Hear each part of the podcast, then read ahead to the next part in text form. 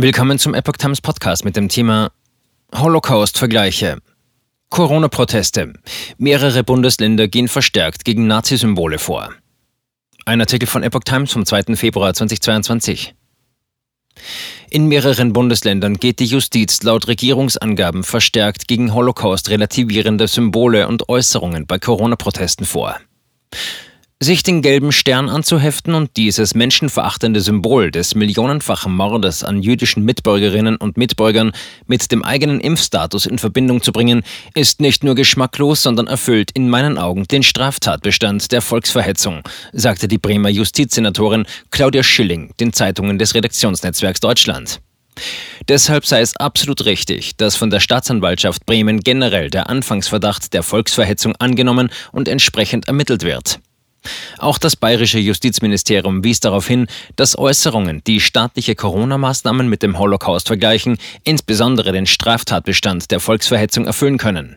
Es sei daher ein Informationsschreiben an die Verbände der bayerischen Polizei erstellt worden, in dem diese gebeten wurden, entsprechende Fälle zur Prüfung des Anfangsverdachts für eine Straftat der zuständigen Staatsanwaltschaft vorzulegen, teilte das Ministerium auf RND-Anfrage mit. Bayerns Justizminister Georg Eisenreich sagte dem RND, für Antisemitismus darf es keinen Platz in Deutschland geben. Deutschland habe eine besondere Verantwortung gegenüber Menschen jüdischen Glaubens. Es ist unsere Aufgabe, den Judenhass in unserer Gesellschaft zu erkennen, zu benennen und zu bekämpfen. Deshalb gehen wir entschlossen dagegen vor. Auch die Generalstaatsanwaltschaften in Hamburg und Sachsen halten das öffentliche Zeigen von Judensternen mit ungeimpft Aufschrift und die Verbreitung Holocaust-relativierender Aussagen grundsätzlich für strafbar, wie Sprecher dem RND mitteilten. Die Justizministerien in Nordrhein-Westfalen und Hessen halten es zumindest für naheliegend, dass der Straftatbestand der Volksverhetzung in solchen Fällen erfüllt wird.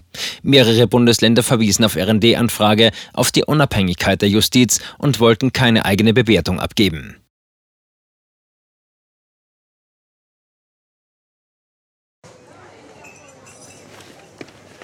Bis Brot ich ess, das Lied ich sing. In Zeiten von Twitter und Facebook hat diese Redewendung aus der Zeit der Minnesänger neu an Bedeutung gewonnen.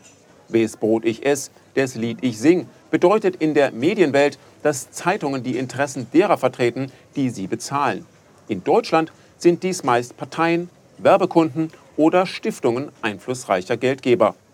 Die Epoch Times ist frei von allen solchen Einflüssen und steht allein in der Verantwortung derer, die sie finanziert, nämlich Ihnen, unseren Lesern. Die Epoch Times bietet Ihnen einen investigativen Journalismus, der Tatsachen aufdeckt und sich nicht von einer Agenda oder politischen Korrektheit einschränken lässt.